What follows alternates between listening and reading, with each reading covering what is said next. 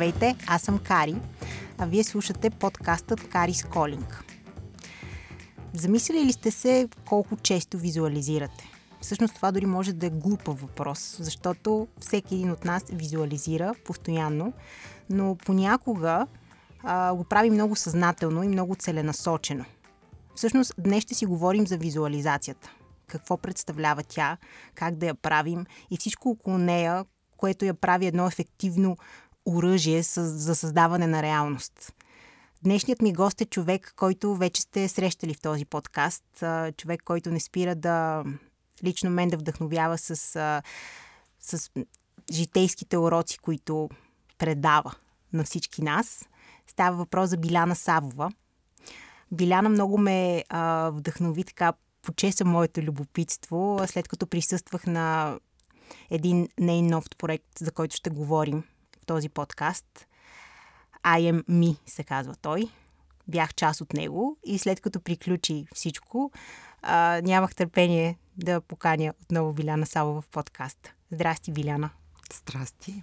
Толкова се радвам, че си тук. И аз се радвам. И че ще си говорим вече изключително целенасочено в тема, защото точно това, което си говорихме преди началото на подкаста, първата ни среща, когато аз не те познавах още толкова, когато изобщо не бях минавала през а, нещата, които ти създаваш, а, някак си темата беше много разнопосочна. Сега вече знам какво искам да те питам.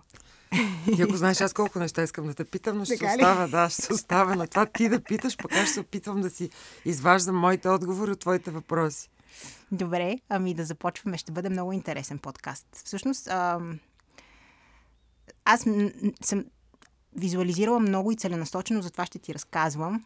А, но преди това искам да те попитам за теб лично какво представлява визуализацията, защото да, всички знаят или имат представа какво е, но мисля, че това може и да, някаква индивидуална, а, индивидуално определение да съдържа за всеки. Mm.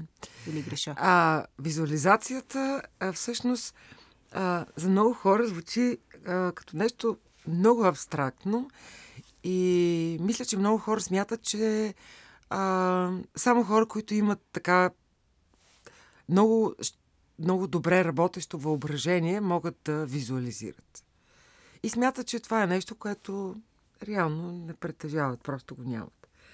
Истината е, че всички го имаме и това е един от даровете, с които се раждаме. Ние имаме въображение и в това въображение можем да правим каквото си искаме и там граници няма. Нищо не може да те спре. Каква е обаче, какъв обаче е смисъла на това въображение? Освен, че генерираме идеи, генерираме решения, виждаме някакви неща, как биха могли да се случат. А, когато обаче искаме да работим съвсем целенасочено с, с него, а, реално ние можем с помощта на това, наистина, ти как го нарече? Оръжие. Абсолютно оръжие. Мога ли да го нарека така? инструмент. Защото инструмент. Да, съм... оръжие.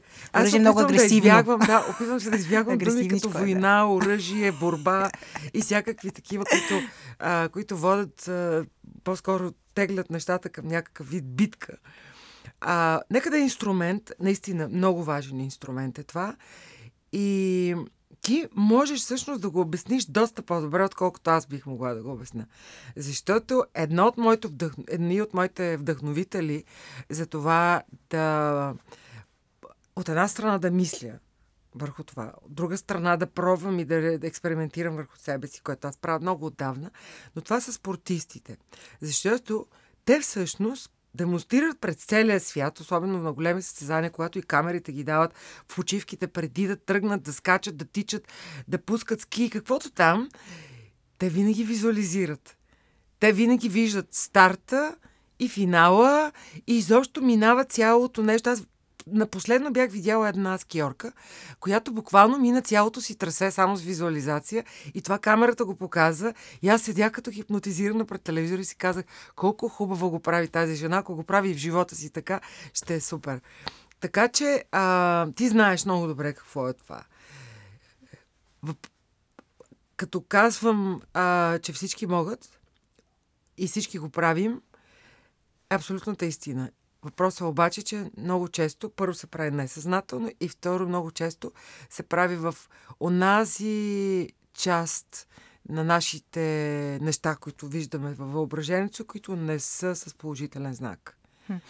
Много често всъщност ние много добре, плътно и в детайли визуализираме а, тежки, драматични, трудни и всякакъв друг вид картини, свързани с нашия живот, отколкото да правим другото.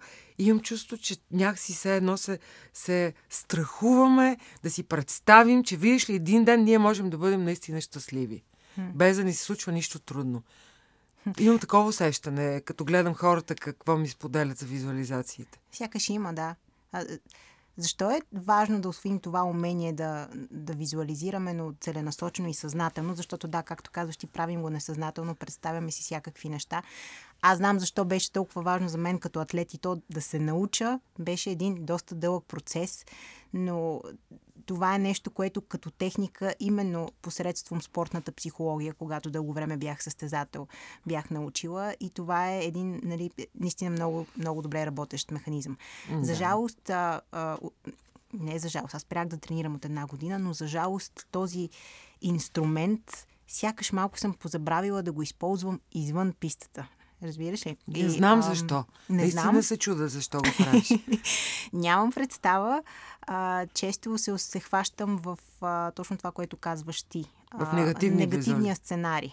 И yeah. а, опитвайки се да избягам от този негативен сценарий, се опитвам да контрирам а, представата или визуализацията и просто да, да сменя фокуса. Но някак си, а, нали, това, което правих преди, беше да имаше си, как, то, то си беше като упражнение. Имаше си определени неща, които аз сега не искам да, искам теб да попитам за това, но а, си го правих редовно като упражнение. Просто в, в един момент някак си се хлъзнах към, към а, някакси битовизмите или това житейското, което а, не е спорта. И както си мислих, че имам добри инструменти за учени от спорта, така усещам как не ги вкарвам в живота си.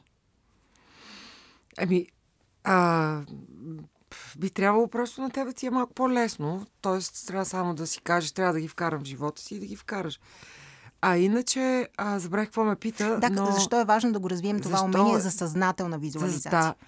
А, аз а, м- няколко седмици преди а, първото издание на Аз съм себе си, което беше Аз създавам себе си, където а, и ти беше, и всички се докоснаха до един нетруден процес да създадеш наистина себе си.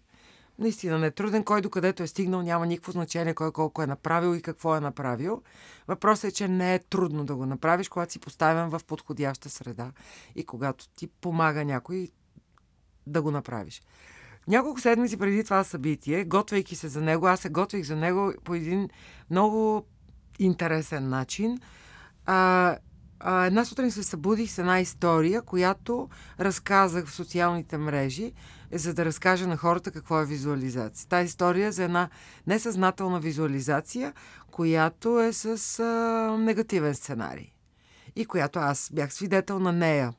И, и до ден днешен аз изпомням какви неща ми си мислех, след като всичко това мина през главата ми, всичкото това по някакъв начин рефлектира върху а, изобщо знанието ми и това, което аз правих с визуализациите.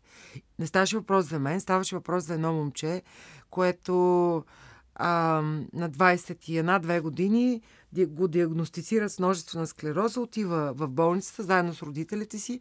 Само ще кажа, че той е тогава е карал скейтборд, сноуборд и всякакви други такива Активен екстремни човек. дъски, да, които летат напред-назад и бил нали, едно много а, слънчево, а, динамично момче, което просто си е летяло по дъските. Така, казват те множествена склероза, шокират колкото могат всички, а него, родителите му. И за 3 или, или 5 дни, не си спомням този детайл, няма никакво значение, го вкарат в болница, за да му вливат а, някакви препарати, а, с които евентуално там нещо си да се случило, няма никакво значение, няма да влизам в тези детайли. Но на изписване на изпроводяк, а, освен че му дават диагноза епикриза, а, им казват, абе тук има една инвалидна количка, която някакъв човек е оставил и си рече безплатна, може да я вземете, защото един ден ще ви трябва, пък тогава може да няма.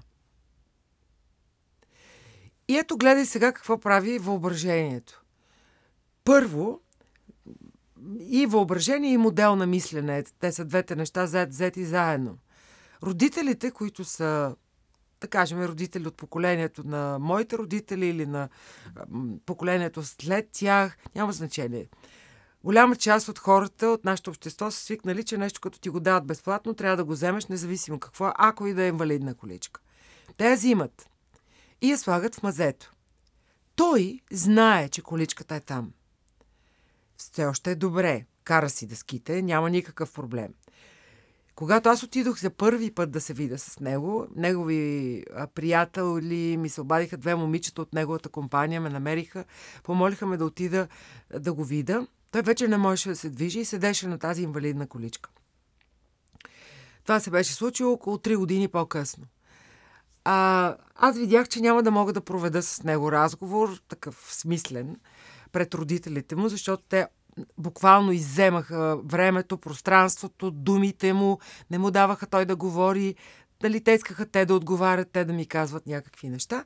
И аз в един момент казаха, бе, искаш ли тук на тази хубава поляна, това хубаво време е така да си легнем на тревата и да си говорим е така легнали на тревата. Бях сигурна, че никой друг няма да легне до нас, ако ние легнем двамата на тревата. Нали? Uh-huh. Просто е така да си гледаме небето и да си гледа. И в първи момент го видях как той се зарадва. След това се започна, ма аз няма да мога да стана, няма кой да ме дигне, то ще ми бъде студено, пък ще ми е крива главата и всякакви други неща, включително и неговите родители. Започнаха да вадят аргументи, защо не трябва да лягаме на тревата.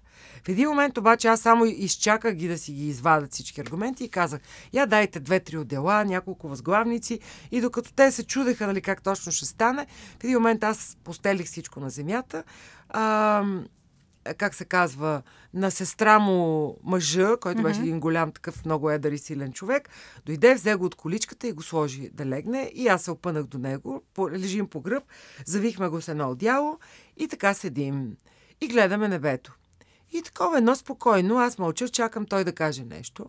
И в един момент усещам как започва да променя дишането си. Обръщам се, поглеждам го, той плаче. Казвам, какво става, защо плачеш?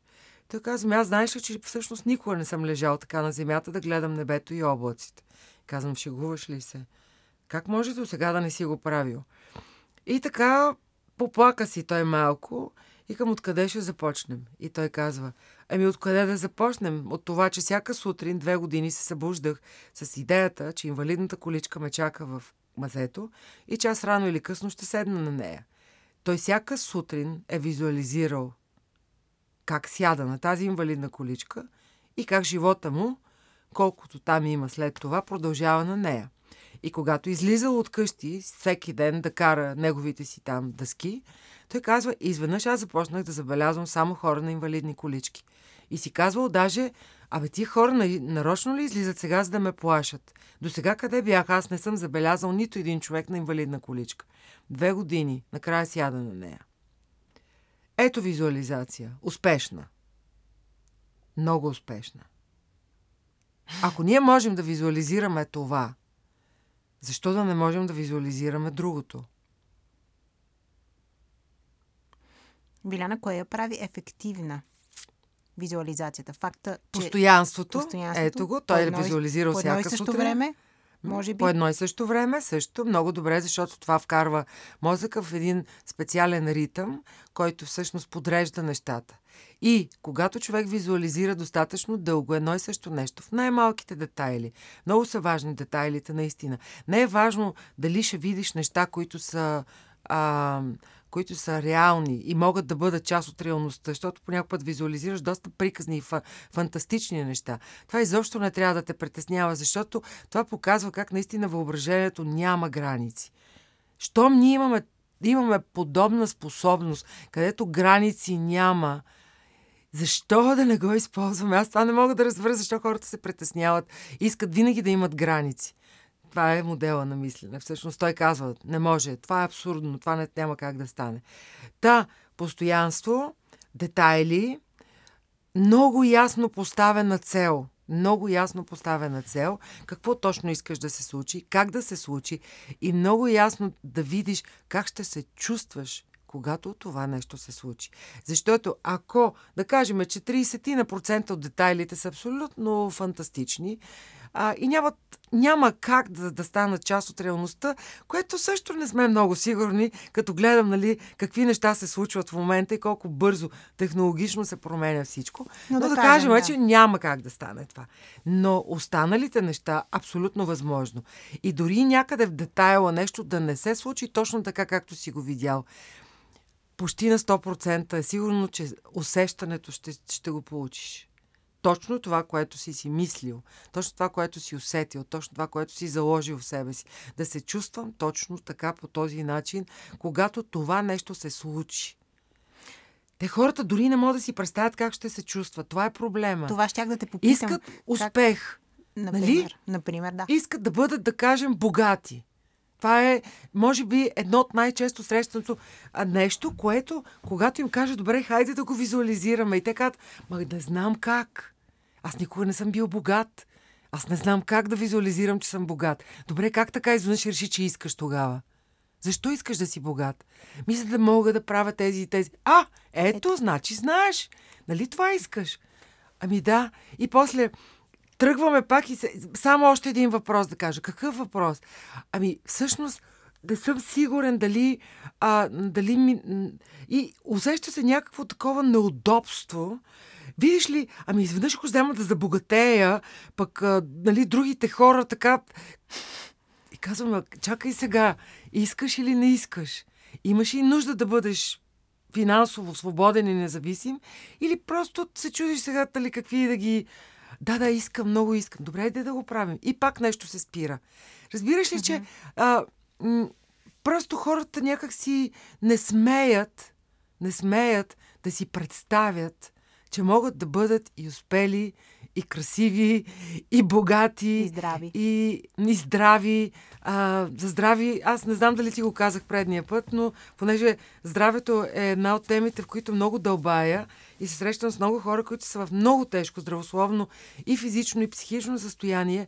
И когато започна да говоря с тях и да им казвам, добре, хайде сега да си представим, че утре сутринта ти се събуждаш и всичко е изчезнало.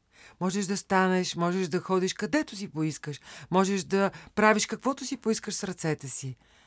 Можеш да говориш, защото някои хора не могат и да говорят. Кое е първото нещо, което ще направиш, когато се събудиш и разбереш, че можеш да правиш това? Можеш ли да се усетиш какво, какъв е резултат от... Примерно, ако съм говорила с 50 човека по този начин, които са били в тежко състояние, какъв е резултат? 90, над 90% от хората почват да плачат и след това ми казват, аз не съм готов. За кое не си готов? Да си здрав. Да стана и да изляза навън в този свят, защото аз се страхувам от него. Как да стане? Като той подсъзнателно, заради нещо си, някакъв страх, проблем, нещо, което той не може да разреши, а носи отговорност за него – подсъзнателно започва да стопира живота си. И започва да си визуализира как, ако, например, е болен, никой няма да го закача. Не ми вярваш, сега ме гледаш и мислиш, че това не, не се случва. Не, абсолютно ти вярвам. Хората, хората точно така си мислят. Аз съм го чувала директно от тях. Има, примерно, много, а, когато се срещна с жена, която е с рак на гърдата, Просто искам да говоря с нея. Ей, така искам да чуя нейната история, за да си извлека, да видя къде е нейния корен. Дали тя ще го разбере или не, това е друг въпрос. Ако иска да го разбере, ще го разбере. Ако иска да го потърси, ще го потърси. Но за мен е важно, защото абсолютно винаги, абсолютно винаги, там има едно подсъзнателно наказание, което тези жени си налагат за нещо. Абсолютно винаги някаква вина. Нещо не са направили както трябва. Обвиняват се, самобичуват се, буквално се самобичуват като жени. То това е смисъл рак, който е свързан, нали? Макар, че С жената, да. има и рак на гърдата, която се среща и при мъже, но не е това, не е това фокуса в момента. Тоест, ние много успешно визуализираме. Много успешно. Майка ми е такъв пример. Майка ми се самонаказа тя не можеше да си представи, че може да продължи да живее и да е щастлива заради това, че ние сме около нея, децата и внуците и всичко, което има, след смъртта на баща ми, тя започна да се обвинява, че тя е виновна.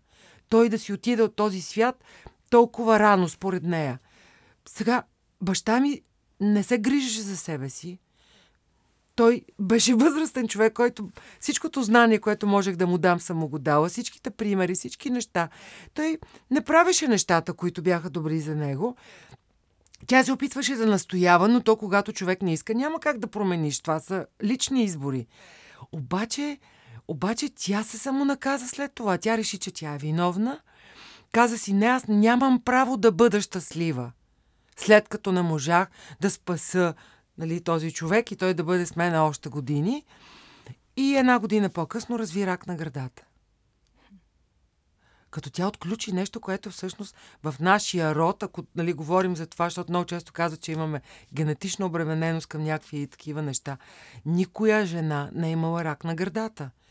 Значи представи си в какво, в каква среда тя постави себе си и какво направи с вътрешния си свят, за да отключи рак на гърдата. Означава ли това, че според теб се страхуваме да разгърнем пълния си потенциал, да, ако ние, така мога да го нарека. Да, ние се страхуваме да бъдем успели. Да. Това, между другото, все по-често започвам да го чувам от хора, които казват, ние се, ние, ние се притесняваме да мислим мащабно. Ние се притесняваме да мислим, а, че можем да излезем извън границите си, нашите граници, границите на, обществото, нашето общество, на държавата, да отидем някъде другаде и пак да ни разбере някой личе какво да. правим и защо всъщност а, бихме могли да застанем а, измежду хората, които са успели. Ние не смеем дори да си го помислим. Ма как така? А и заслужавам ли аз да съм успял? Това идва от средата, от възпитанието, от модела, както ти казах. Всичко около нас. Всичко около нас е такова. Абе, ти сега не дей. Не дей. Едно време, не дей да едно време, много. знаеш, и спомням си едната ми баба, която... Аз и двете баби много си ги обичах. Едната ми баба а, явно не си спомням точно какво съм правила, за да ми го казва, но тя много често ми казваше, айде, Биляна, стига си се въобразявала. Аз фантазирах много, представях си всякакви неща и тя ми казваше, стига си се въобразявала. А, мисля, че по някакъв начин са успели да ми го втълпат, че да си с развинта на фантазия и да си въобразяваш някакви неща не е много нормално и рационално. И това няма да ти помогне в живота. И са успели да ме стопират в един момент, наистина да ме стопират. Това ме кара да се замисля. И сега, като ми ги каза всичките тези неща, аз а, имах един период, а, вече последната част от тренировъчната ми кариера, която беше свързана с много контузии всякакви всевъзможни. Винаги идваха в един такъв момент. Ти за това ли се отказа? Ами не само заради контузите, по-скоро вече няма го това желание в себе си. Няма а дали не се тази... контузваше заради това? Може би заради това се контузвах. Защото и, имаше един момент, в който се чувствах много сломена, много объркана и а, активно работех с психолог, за да визуализирам, за да визуализирам всичко. А, и ми беше много, едно от най-трудните неща, а, ми беше след контузия, или защото то няма в спорта как да си напълно здрав постоянно, това всички го знаем. Но ти просто се справяш с това и минаваш през това. Това така се случват нещата там. А, не можех да си представя как бягам свободно. В смисъл бягам, било то на състезание, просто бягам, защото аз обожавам да го правя с цялото си същество, без нещо да ме заболи. Някак си, както тръгвам да си представям как бягам, и веднъж хоп, тук една болка, хоп, там една болка. Едно такова се едно, самата аз не можех да се пусна, ама наистина да бягам и в, в съзнанието си. И разбира се, абсолютно по същия начин, постоянно хоп, тук една болка, чисто физически, реално.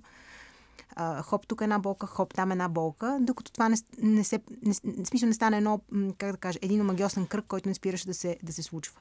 Разбира се, сега вече като е минало достатъчно време и като гледам назад, точно за това си мисля. Дали моето вече същество е искало просто да продължи с нещо друго.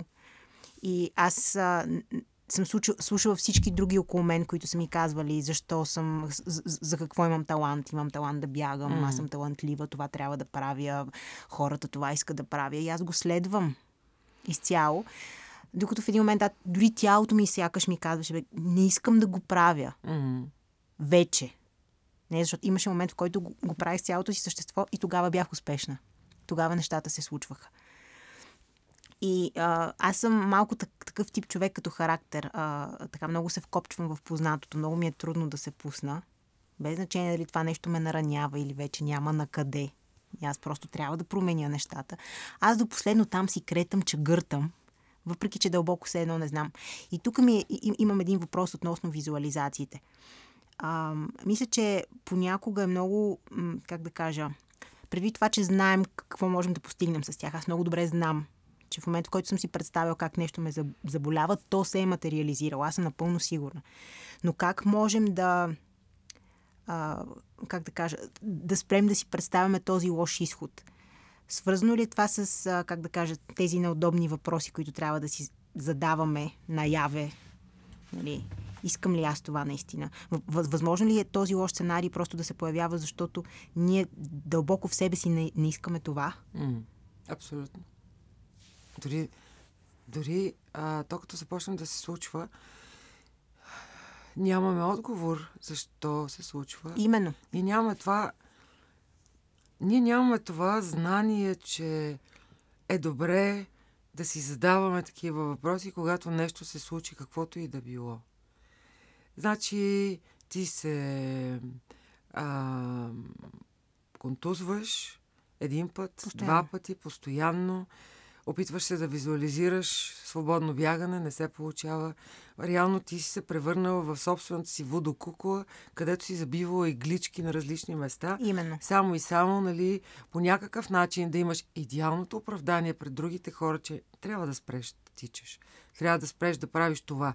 Аз мисля, че ти всъщност в същността си обичаш да тичаш, защото ти го каза няколко пъти бунтът ти не е срещу самото тичане, а срещу това, което е спорта в момента. Това, което каза малко по-рано е, че няма здрав спортист. Нали? Това, ако е цената на спорта, не, не съм сигурна, че си заслужава да... Нали, спорта е нещо... Дали за друго говорим при спорта? Дали говорим Има... за здраво тяло, здрав дух, сила, воля. А, в момента, в който един спортист спре да се състезава и излезе от а, този режим, в който а, за да бъде дали, в кондиция е влязъл, изведнъж повечето от спортистите стават едни развалини. Аз дори се чудя дали пък а, не е това цената а, не означава ли това, че истински го искаш, когато си готов да платиш тази цена? Защото аз, за мен професионалният спорт не е за здраве, за мен спорта за здраве е различно нещо. Mm-hmm. И а, Знаеш ли, понеже работя в BTV, водещ съм на новини в момента, спортни, и а, миналата седмица, по-скоро тази седмица в началото, а, то това няма значение, защото не се знае този подкаст на коя дата ще излезе, но няма значение това. Съобщих една новина за Ангел Русев, нашият а, изключително талантлив штангист, а, който сега беше на световно в Колумбия и който по време на това световно а, си контузи рамото след това продължи да вдига и вече на изтласкването мисля, че се доконтузи, като а, дори припадна на, на, на самото състезание след самия опит. А, нещо, което аз в смисъл гледах го и като клип, след това го обявих и, и в цялото си същество един въпрос а, нали, ми кантеше. Това реалистична цена ли е да платиш? Изобщо за, за, за, за, за световна титла. За каквато и да е титла. И после се замислих от една страна, защото с колеги си го коментирахме. Това един ми колега каза, това е това означава да си спортист, това означава мъжеството, това означава да отидеш там и да го направиш без значение как се чувстваш. От една страна, се едно аз, младата кари в мен щеше да каже, да, това е цената. Ти отиваш там, вдигаш, без значение какъв ще е изхода. Или бягаш и така нататък. Кари днес, която го гледаше това, през цялото време че това е много висока цена. И, и не мога да смисъл, не мога да. Не съм сигурна кое е правилното. По-скоро си мисля, че ако истински искаш нещо, ти си склонен да платиш, платиш всяка една цена. И искала ли съм аз достатъчно да бягам, била ли съм склонна да платя всяка една цена. Е, това е нещо, което ме гложди. И може би след като не съм я платила, може, тук много садистично звучи, може би заслужавам да не бягам. една цена не мисля, че не мисля, че това е даже според мен е неправилно да, да бъде дори използвано това нещо като израз. Хм. А, сега, конкретно, нали, аз не съм гледала, аз не гледам телевизия, това съм го изпуснала, обаче само си представих а, ситуацията, в която нали, е физически това рамо и тази става и всичко, което там се е случило, смачкало вече, станало на пастет. Въпреки всичко, с помощта на някакви средства, които вие спортистите знаете много добре. Сега съм играла баскетбол, знам как съм тичала с изкълчени глезени. Та това глезените са ми на нищо в момента. А, но, нали, това е а, така детска болка сравнение нали, с това, което примерно трябва да направи вече един професионален спортист. А, представям си нали, тази болка, а, как а, са овладявали а, до каква степен той изобщо е усещал болка или не е усещал болка, до каква степен е било претапено. Казва, цялото каза, му усещане. Силна болка да, цялото му усещане за всичко, буквално за всичко, защото има препарати, които могат да ти претъпат много неща, включително и свободната воля да вземеш добро решение за себе си.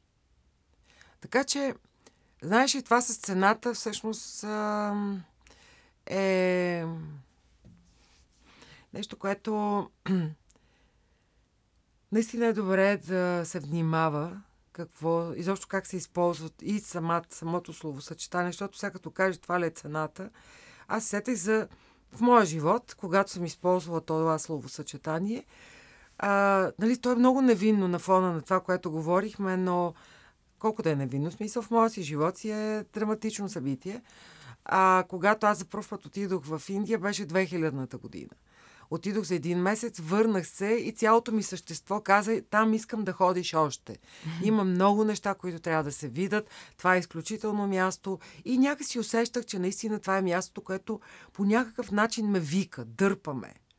То е място, което малко хора могат да преглътнат и да се връщат там. Наистина има хора, които никога повече не искат да се връщат, но аз не съм от тях крайна сметка, около 10 години, аз така и не намерих начин да отида и да се върна там, но непрекъснато нещо такова се въртеше в мен.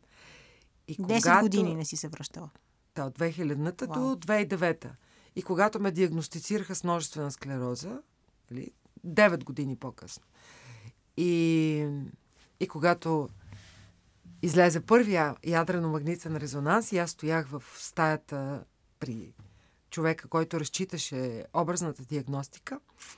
И той ми каза, аз първо бях прочела вече какво е МС, бях се сетила, между двете букви, пък се сетих после какво е. Той започна да ми обяснява. В един момент аз спрях изобщо да чувам той какво говори. Просто виждах един човек, който си отваря устата, нещо ръкомаха, обяснява ми. В един момент се върна звук, после пак изчезна, като на филм, по същия начин. И точно в един момент, който се върна звука отново, аз започнах да го чувам и той каза, абе знаеш ли, познаваме ни хора, които ходят в Индия, нещо правят там, какво не знам, но се чувстват много добре. Wow. Когато чух това, за мен вече абсолютно беше ясно на къде е светнал светофара и къде трябва да поема в кой път. След това си казах, цената не беше много, твърде висока, за да се върна твърде в Индия. Висока, да. Тоест, аз съм визуализирала как ще се връщам в Индия. И пак, и пак, и пак. Защото от 2009 до сега, 2008 даже, не 2009, 2008, до сега съм ходила над 20 пъти. Но никога не съм визуализирала защо ще се връщам в Индия. Разбираш ли къде да. е? Уловката. Уловката. Аз знаех, че ще хода. А добре. А Аз те... знаех, че ще се връщам там. В тези 10 години какво те спря пак да се върнеш? Бе, чисто някакси организационно. Все няма време, все не мога да отделя това време. После 2002 аз родих второто си дете, трябваше да, да отделям време, за да се грижа Майчество, за нея. Да. И така, и така, и така, и така. Нали, то времето си лети, минава и аз не, не, не. Айде до година ще го мисля, айде по-до година. И в крайна сметка, като почнах да... Също аз се сетих, може би на третото или четвъртото вече пътуване към Индия след 2008 и си казвам, много внимавай какво си пожелаваш и давай по-точни детайли, защото ето виждаш ли, връщаш се. Това искаше. Само, че цената, която плащаш за това. Нали? Не, не си си я представила. Не е това, което... Да, дори не съм си мислила защо искам да се връщам. Не съм си задавала този въпрос. А защо искаш да ходиш пак в Индия? Каква е твоята цел? И ще а... кажа още една визуализация и после ще отговоря на въпроса за, прав... за правилните въпроси. А, реално аз в Индия започнах да визуализирам. Без абсолютно никаква предварителна подготовка, айде така да го наречем. Никой не ми беше говорил за визуализации, никой не ми беше казвал нищо. А, и това са така наречените лечебни визуализации, за които нали, специално ще ти разкажа. Но това, което искам да ти кажа сега е свързано с детайлите отново. Защото а, имах един период в живота си, сравнително скоро, да кажем преди 6 години някъде. Тогава живеех на Стефан Карджа, улица Стефан Карджа в центъра, където в една много стара, много хубава кооперация. С а, малката ми дъщеря живеехме там двете в един неголям апартамент, в който всяка една от нас имаше стая, плюс една кухня. Това беше апартамент. И тази кухня аз си бях направила на кабинет. Нямахме тераса, нямахме някаква гледка такава, вау. Мисля, приятно, много близко до училище, до моята работа, всичко нали, беше окей. Okay. Просто имаше някои неща, които ни липсваха, айде така да го наречем. Обаче, две години изкарахме там и се чувствахме добре. В един момент аз започнах да усещам как започвам да си представям мястото, в което искам да отида да живея. И започвах да го визуализирам. Като се опитвах до най-малкия детайл да вляза, разбираш ли? Как изглежда, къде се намира, как съм на последния етаж, над мен няма никой. А, как имам изглед към изгрева, изглед към залеза, как имам голяма кухня, която е обзаведена с всички неща, които са необходими, за да си готвим и да правим неща. Тя си има стая, аз си имам стая, кабинет, хол, място за йога, за медитация, тераси, всичко, разбираш ли? И ще из... нали, прескоча някои а, подробности. В крайна сметка, не след дълго, буквално след около 2-3 месеца, този апартамент се визуализира пред очите ми. Буквално. Аз, аз не съм го търсила. Аз само си го представях.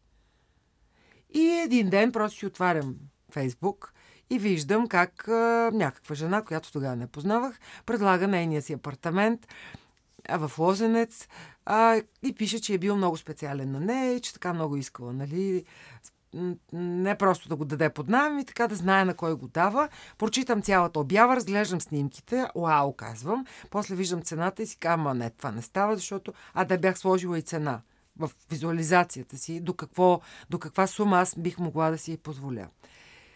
И така, зарязах го. След два часа отново си отварям нещо телефона и това отново цъква най-отпред. Продължавам, поглеждам пак всичко, да не се е променило нещо. Не, същото е. Два часа по-късно, това беше в неделя, с малката ми дъщеря отиваме в Южния парк, където а, където аз виждам жената. Наживо? Наживо. Вау! Отивам при нея, така и така казвам и всички. Да казвам, ако, си, ако сте склонна да коментираме найема, аз съм готова да видя мястото и вече да го коментирам, защото за мен, на мен тази цена ми е много висока. Тя каза, ами, ако искаш, нека първо да го видиш и след това, ако ти харесва, ще коментираме цената. В крайна сметка, след един месец аз се преместих да живея на това място. Всичко беше точно такова, каквото го бях визуализирала. Знаеш, какво бях забравила? Какво? Асансьора. на кой етаж е било? На, на последния, на шестия. Без асансьор. И все още си там? Не. Вече не си там. Без асансьор. И тогава, когато местихме багажа, си спомням как спрях на една от площадките, катерейки се нагоре, натоварена с някакви неща и само си казах, добре, нали, сто пъти си повтаряше, че трябва до най-малкия детайл, когато визуализираш, да не забравяш нищо. Виждаш ли колко е важно? Но можем ли, възможно ли е да до най-малки детайл наистина всичко да си е представим? възможно. Естествено, че е възможно. Това не е ли малко пак тип контрол? Не, не е контрол. Защото... Не, ти, ти, ти, просто, ти просто си представяш нещата в твоето въображение. Ти не контролираш нищо. Ти искаш най-доброто за себе си. Ти искаш това, което смяташ, че заслужаваш.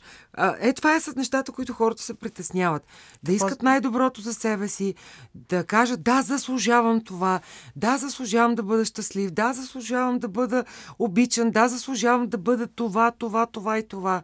Те непрекъснато се самонаказват за нещо. И това идва, според мен, точно от тези травми, с които растем.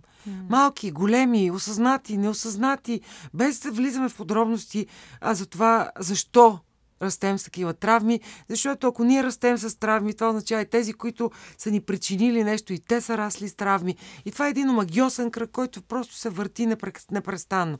Мисля, че сега май идва момента, в който все повече и повече започва да се говори за това. И може би започваме да излизаме малко по малко от, от този омагиосен кръг.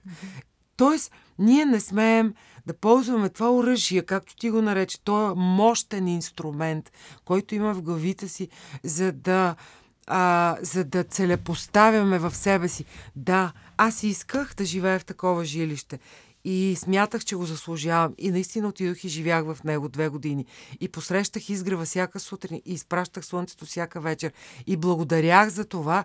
И трябва да ти кажа, че тогава разбрах, че наистина а, нещата са възможни, че наистина човек трябва, трябва да обича и да уважава себе си, за да може да си пожелава такива неща. Иначе не се случва, да. Иначе не се не случва, става... ти слагаш, ти, се, ти слагаш бариери, спъваш се сам. Спъваш се сам непрекъснато. Биляна, да кажем какви са, в смисъл, как се визуализира, защото аз съм го правила, ти обвисли, да, както се казва, си го правила, но, но за хората, които ни слушат сега и си казват, добре, е хубаво, ма как, как става? Нали? А, трябва ли ми специална атмосфера? Трябва ли преди това да се отпусна? Какъв е пътя? Как трябва ли някой да ме води в началото? Нали, защото има и такива водени медитации за отпускане. И как се случва? Ти как започна да го правиш? Аз започнах да го правя от любов към мултитаскинга, което сега вече нали, не обичам и изобщо за мултитаскинг говоря на всички, защото то е точно обратното на това, което а, е осъзнаването или mindfulness, това, което нали, всички в момента говорят. Защото като ме питат какво е mindfulness, аз казвам това, което мултитаскинг не е. Мултитаскинг, да. Но едно време аз бях буквално много се гордеех с това, че можех да правя по 100 неща едновременно и смятах, че ги правя много добре. Нали, перфекциониста в мене така даваше всичко от себе си а, да свърша цялата работа, която съм поела на света и да го направя. Когато обаче се разболях и отидох в Индия да се лекувам, а, слава Богу, че съм послушала вътрешния си глас тогава, а, първата истинска така, лечебна терапия, която започна да ми се случва, беше свързана с това да ми изливат едни масла на главата. Което само по себе си не е неприятно. Напротив, много е приятно. Всички знаят тази картинка. Тя е много разпространена. А, почти всеки спа център вече има аюрведа в спа вариант. А, който може би тук е пак място да кажа аюрведа в спа център, не е аюрведа, която лекува. Дали, тя е просто такава да, да, да се релаксирате за малко. И докато лежах аз там и ми правиха тази терапия, която, между другото, когато се прави, не ти дават да излизаш, не ти дават да мърдаш много, т.е. не трябва да има движение, камо ли да се возиш на кола или да правиш някакви други mm-hmm. неща. Трябва пълен покой и тя започва да се случва едва след като вече си свалил някакво количество от стреса, с който си отишъл там. Тоест, нещо наистина много сериозно. Та, лягайки аз там, 40 минути, особено след като свърши масажа на главата, след това просто едно масло тече по главата ти и нищо друго не се случва. И аз с а, моя штракащ а, и блуждаещ и търчащ напред-назад ум, а, беше ми трудно да се фокусирам само върху струята с маслото и да си мисля само за нея. И в един момент започнах да си представям някакви супер странни неща, които дълго време не споделях на никой, защото си мислех, че ми ще кажа, че съм луда, че си мисля такива неща. Аз започнах да си представям как това масло, което се стича по целия ми скалп, прониква през порите на скалпа ми, влиза вътре, на капки се процежда. Сега, нали, все пак аз съм и дизайнер, нали, човек, който има отношение към, към визията изобщо. И наистина някои неща мога да си ги представям доста образно. Но не мисля, че това е всъщност нещо, което ми е помагало. Аз просто съм решила да си представям това. Та, те се процеждат капките през порите на скалпа и тогава една малка гвардия от едни бели а, човечета, такива като сини каски, само че с бели каски, отиват с едни големи бинтове, държащи бинтове, отиват под всяка една капка. Това е визуализация. Капката пада на бинта, целият бинт се напоява с тази капка и оттам те търчат, влизат в мозъка, отиват при клетките, които всъщност са ми дали на късо, нали, където е проблема ми, който е диагностициран, защото това са клетки, на които миелиновата обвивка изчезва. Моята имунна система всъщност унищожава миелина на нервните клетки.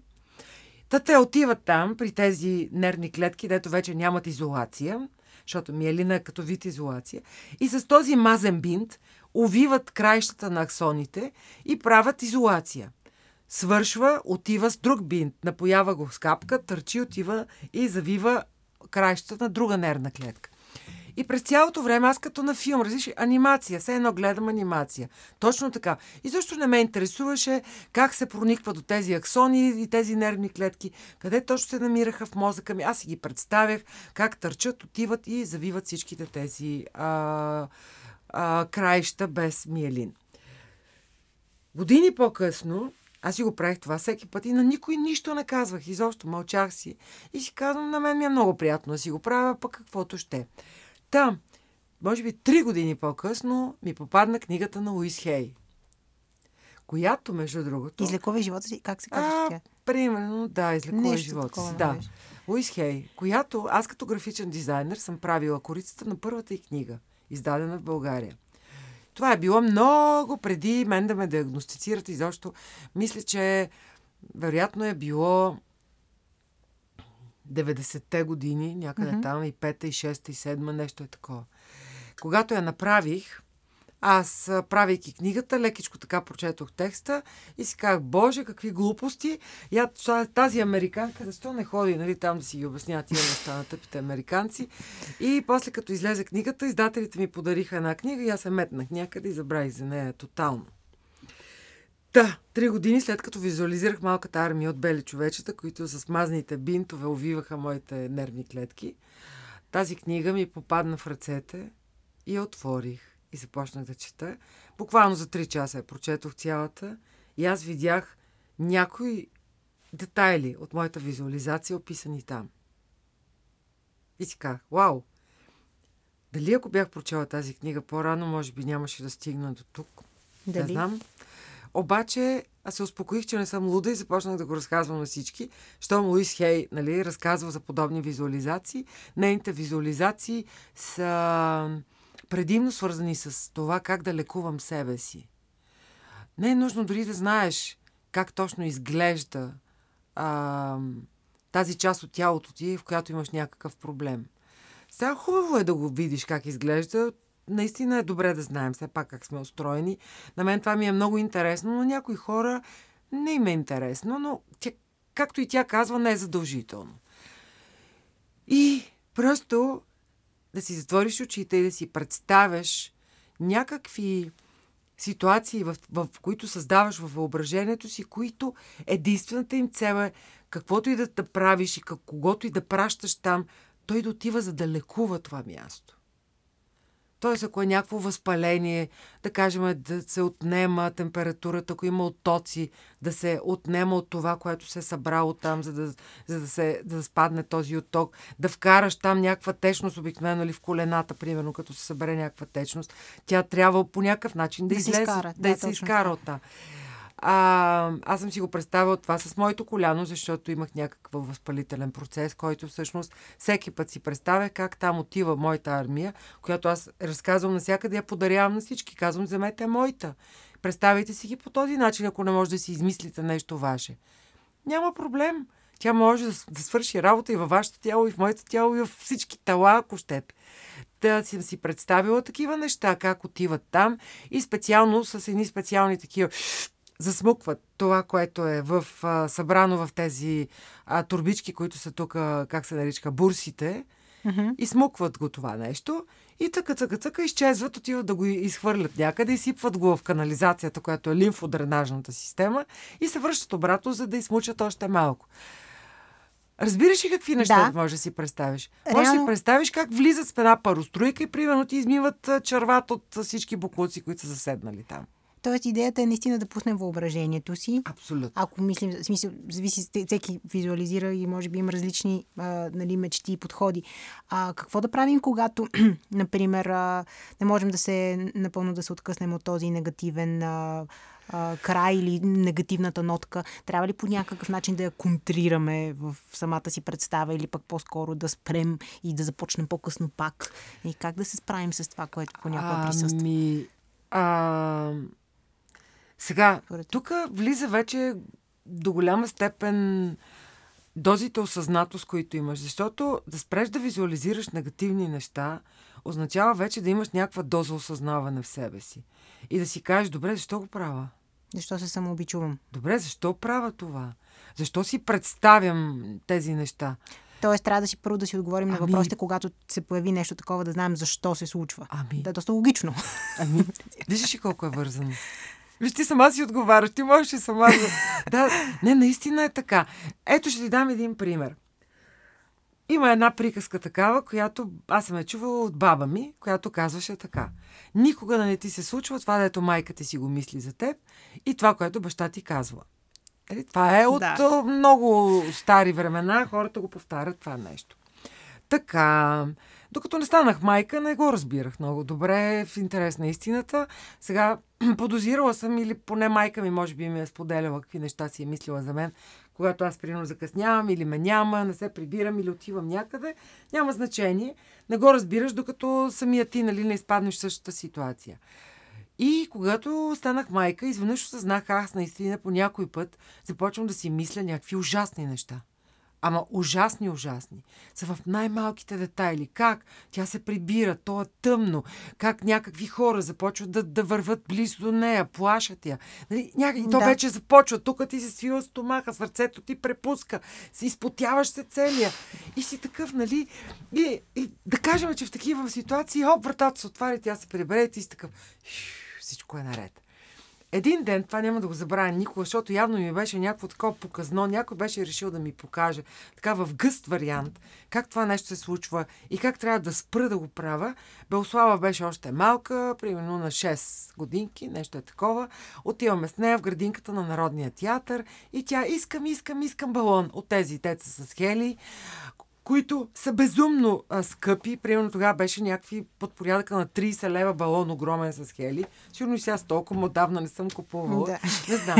И вече такава, ма, толкова много искаше и така ме изнуди някакси, изманипулираме да го направи. В момента, в който купувам балона, плащам тези безумни пари за този балон и в момента, в който и го връзвам на ръчичката, и, и в главата ми само е картината, как, как точно след 30 секунди този балон просто ще си лети в небето съвсем необоспокояван, а тя ще реве с огромни сълзи. Точно след 30 секунди балона летеше в небето, тя ревеше. Окей, минават някакво време, тя... Аз отивам да се люле, отивам да се люле и тръгва да, да бяга.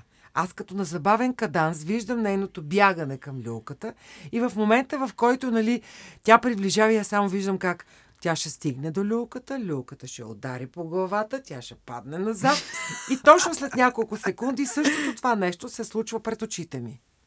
И аз само така буквално се парализирах. Си какво става?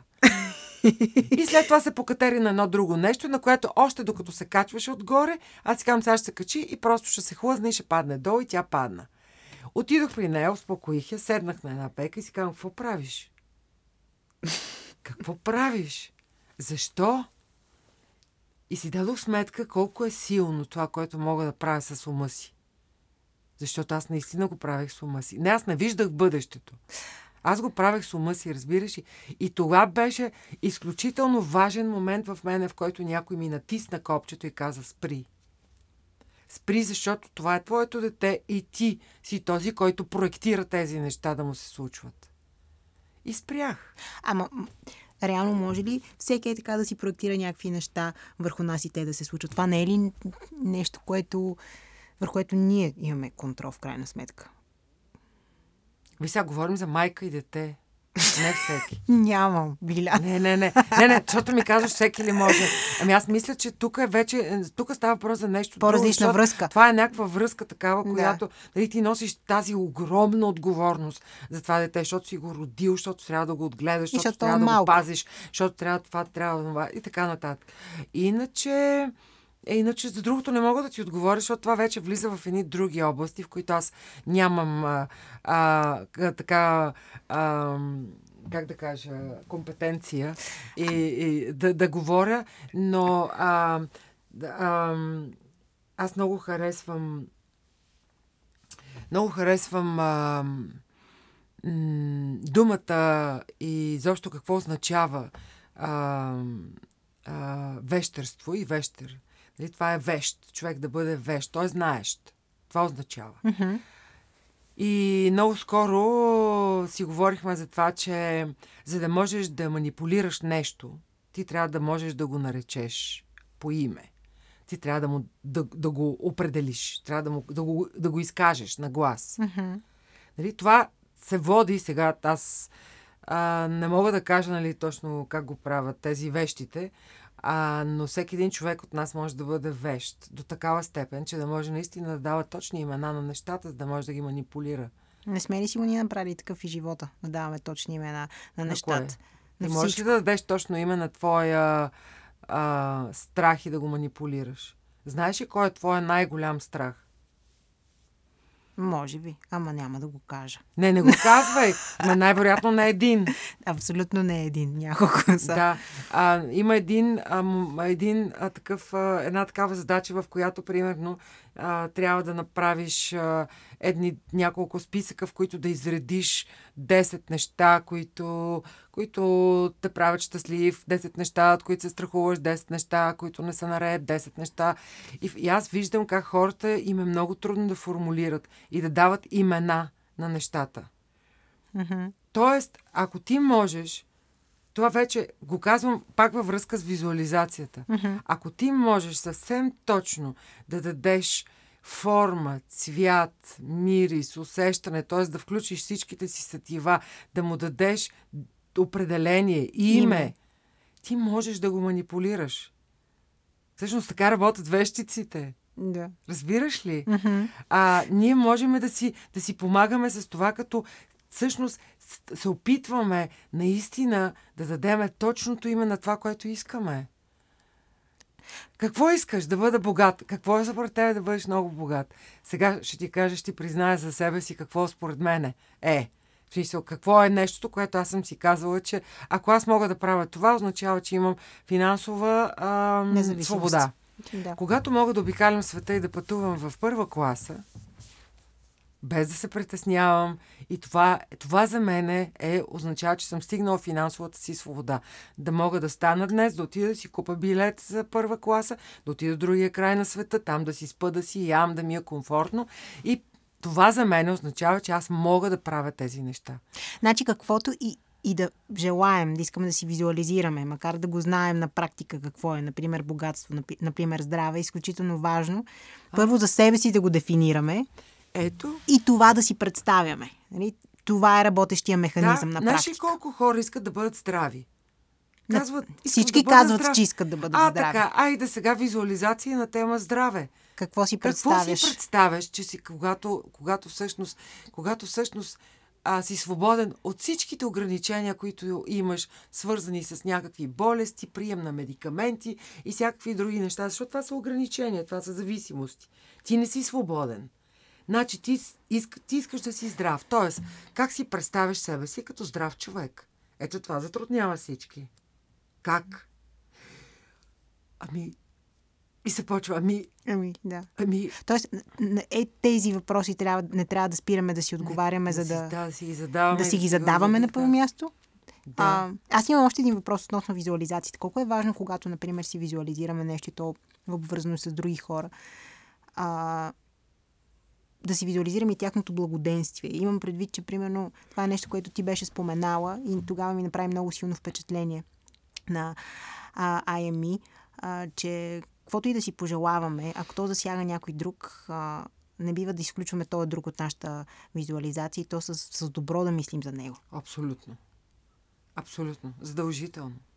Значи, а, ако ти, а, да кажем, м- искаш да работиш в, в някаква корпорация, искаш да се издигнеш, да станеш, нали, да, да отидеш на друга длъжност, а, която е цел твоя, а, да имаш по-голяма заплата, изобщо нещата, които мечтаеш да направиш. А, и си го визуализираш това нещо в себе си. Казвам го това, защото мисля, че това е най-близко до повечето хора. Или някаква мечта на работа, айде да не е, нали... Както и да е, обаче на тази мечта на работа стои някой в момента. И работи там. На тази длъжност, в този офис, с тази заплата, стои някакъв човек там и, работи. Ти обаче мислиш за това как искаш да си на негово място. Къде отива този човек? Ето това е важното. И този човек не го уволняват, не го изритат оттам и да го оставят на улицата без заплата в твоята визуализация. А в твоята визуализация този човек трябва да бъде дори издигнат на длъжност по-висока, с по-висока заплата, за да може той да ти освободи твоето място. И ти да си щастлив, че искаш да си там, и той да е щастлив, че е отишъл на друго. Тоест ти винаги трябва да си представяш, че ако има човек, който по някакъв начин се намесва в тази визуализация, че той се чувства също толкова щастлив, ако не и повече. Ето това е другото, което ни пречи. Защото най-често ние си казваме, аз не искам на мен да ми е добре, аз искам на Вуте да му е зле. И хората продължават да си го мислят това, как така ще си мисля за него, той, нали, да... Да е по-добре от мен. Да е по-добре от мен. Още повече, най-вероятно повечето хора си казват, той не става. Аз това искам да отида на него място. Той не става. Аз съм Ето тук идва осъждането. То всичко е вързано. А, в, в будизма има една медитация, която аз скоро направих в моя подкаст. Аз съм я има качена в сайта и се казва Мета медитация, която, между другото, много добре работи точно в тази посока. Защото в мета медитация ти влизаш и реално какво правиш? Първо поставяш себе си и казваш, нека бъда здрав, нека бъда щастлив, нека ти се даваш на себе си това, което... А, Вярваш и заслужава. И, заслужаваш. Така. Не приключваме до тук обаче. След това отиваме на следващия етап, в който ти си представяш човек, който виждаш всеки ден, нямаш никакво отношение към него. В смисъл, нито положително, нито отрицателно, просто срещаш някакъв човек всеки ден. Представи си някакъв портиер, примерно. Той винаги ще изникне някакъв образ, когато потръгнеш да правиш тази медитация. Веднага се Пожелаваш за него същото. Нека бъде здрав, нека бъде щастлив, нека бъде освободен от страданията на страховете си. Трети етап. Отиваме при човек, който доказано имаме проблем с него. И той, примерно, ни прави лошо. Не го харесваме, дразни, не го обичаме, сърдити сме му, той ни е обидил, не си говориме с него. Изобщо там е някаква страшна драма. Почти всеки човек има такъв, такава връзка в живота си. На третия етап отиваш, визуализираш него и казваш същото. Нека бъде здрав, нека бъде щастлив, нека бъде освободен от страданията на страховете си. На, трети, на четвъртия етап се събират всички заедно. Ти с другите хора. Заедно и, и, и заедно ти, т.е. ти желаеш на всички хора, нали, тези, които са там и си извикал като образи, да бъдат това – и метамедитацията завършва с това, че всъщност вече си представяш всички живи същества, на които пожелаваш същото. Това работи много добре и някакси много бързо. Защото ти се научаваш наистина да да не... Поставяйки себе си на първо място, което няма нищо лошо, и това, ще, това е темата на второто издание на ЕМИ, аз обичам себе си, поставяйки себе си на първо място, обичайки себе си, грижайки се за себе си, а, предоставяйки на това, което си ти като същност, като всичко, най-доброто, на което си способен, най-доброто, което може света да ти даде и ти да дадеш на света, ти искаш същото и за другите хора. Защото ако има нещастни хора, те са лоши. Да. Тези хора са лоши, защото са нещастни и, и, и всъщност, когато ги изолираме, когато и ние ставаме като тях, не помагаме изобщо. Така че, се върнем на визуализацията, когато трябва да изместиш някой, за да седнеш на неговото място, примерно. Ти трябва да, да просто да го видиш как той е толкова щастлив и толкова хубави неща му се случват, за които той дори не е мечтал. Така че ето така се случват нещата. Никога не можеш да сбъркаш в визуализирайки, ако даваш най-доброто от себе си, ако си представяш неща, които са най-добри за теб, защото ти ги усещаш. Аз не знам дори за тебе кое е най-добро, защото ти го знаеш най-добре. Само ти, никой друг. И ако се намеси нещо друго, просто от цялото си сърце му кажеш, нека бъде щастлив този човек. Нека бъде здрав и щастлив. И тогава наистина нещата започват да се променят. Така че това е много важен детайл в визуализациите. Изключително важен. А Биляна, важно ли е самата атмосфера около нас по някаква форма да бъде да бъде специфична или това вече всеки може за сам за себе а, когато си? Когато визуализираме ли? Да.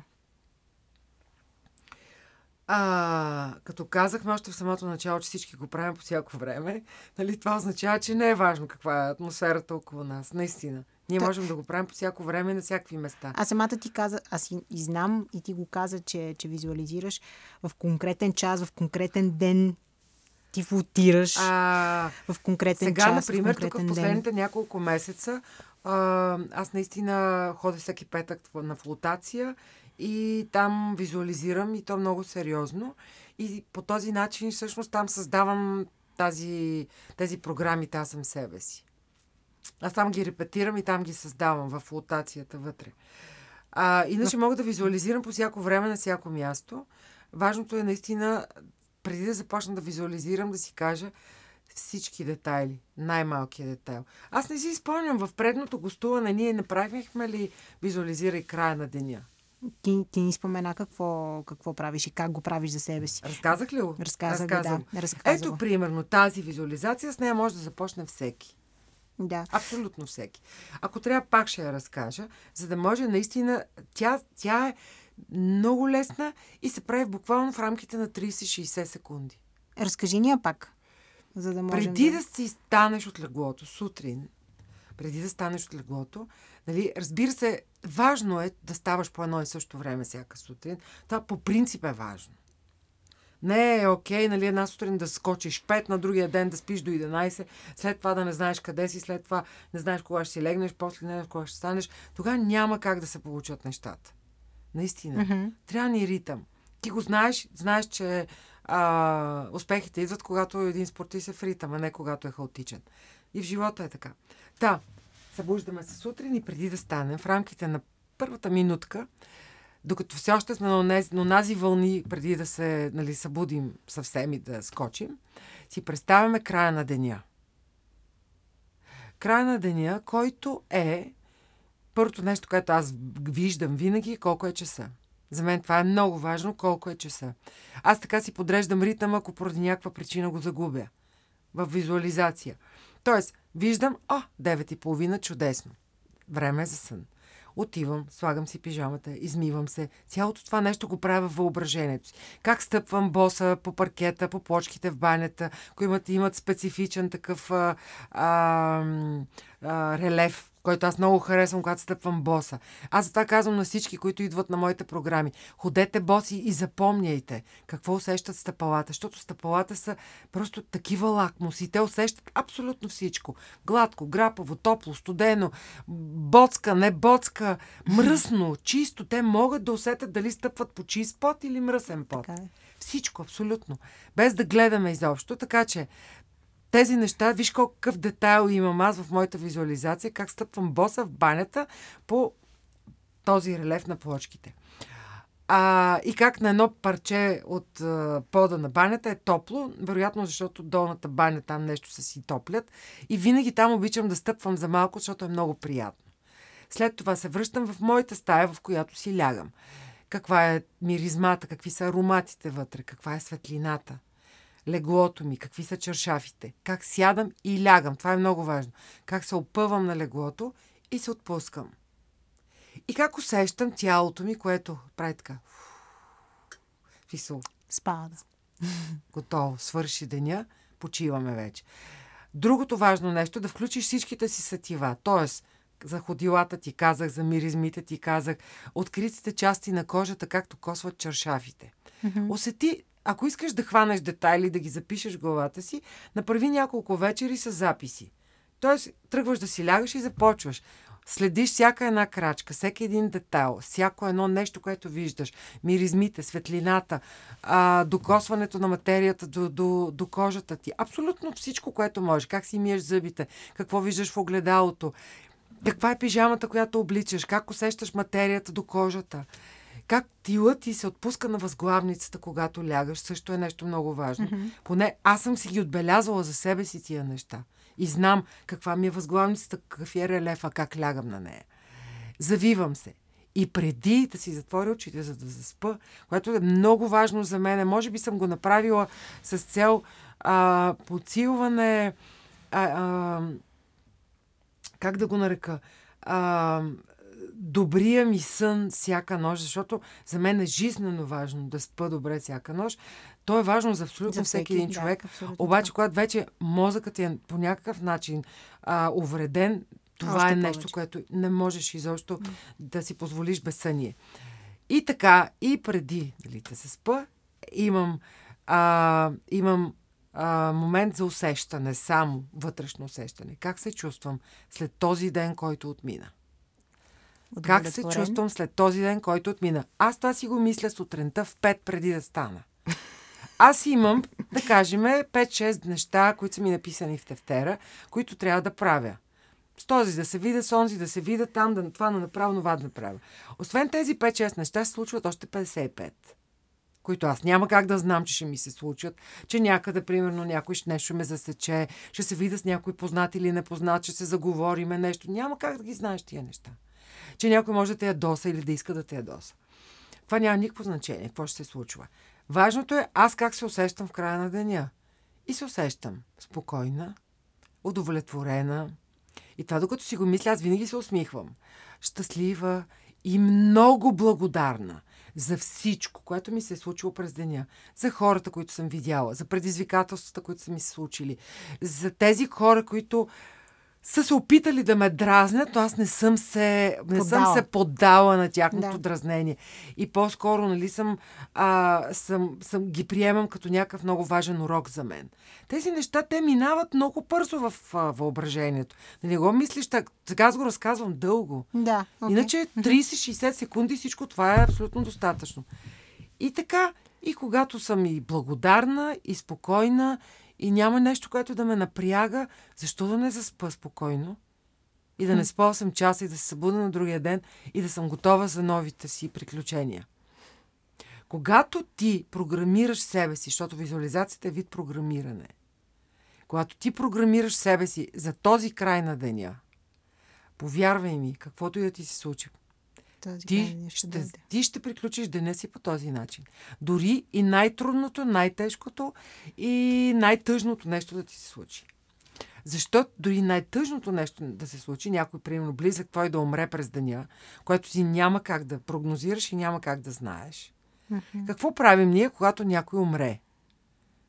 Заравяме се, потъваме в скръп, слагаме си нали, черните а...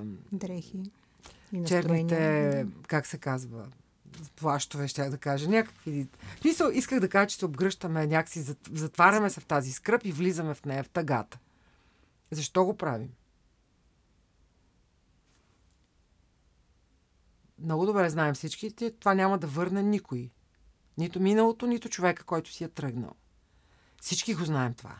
Обаче, правим го единствено и само заради себе си.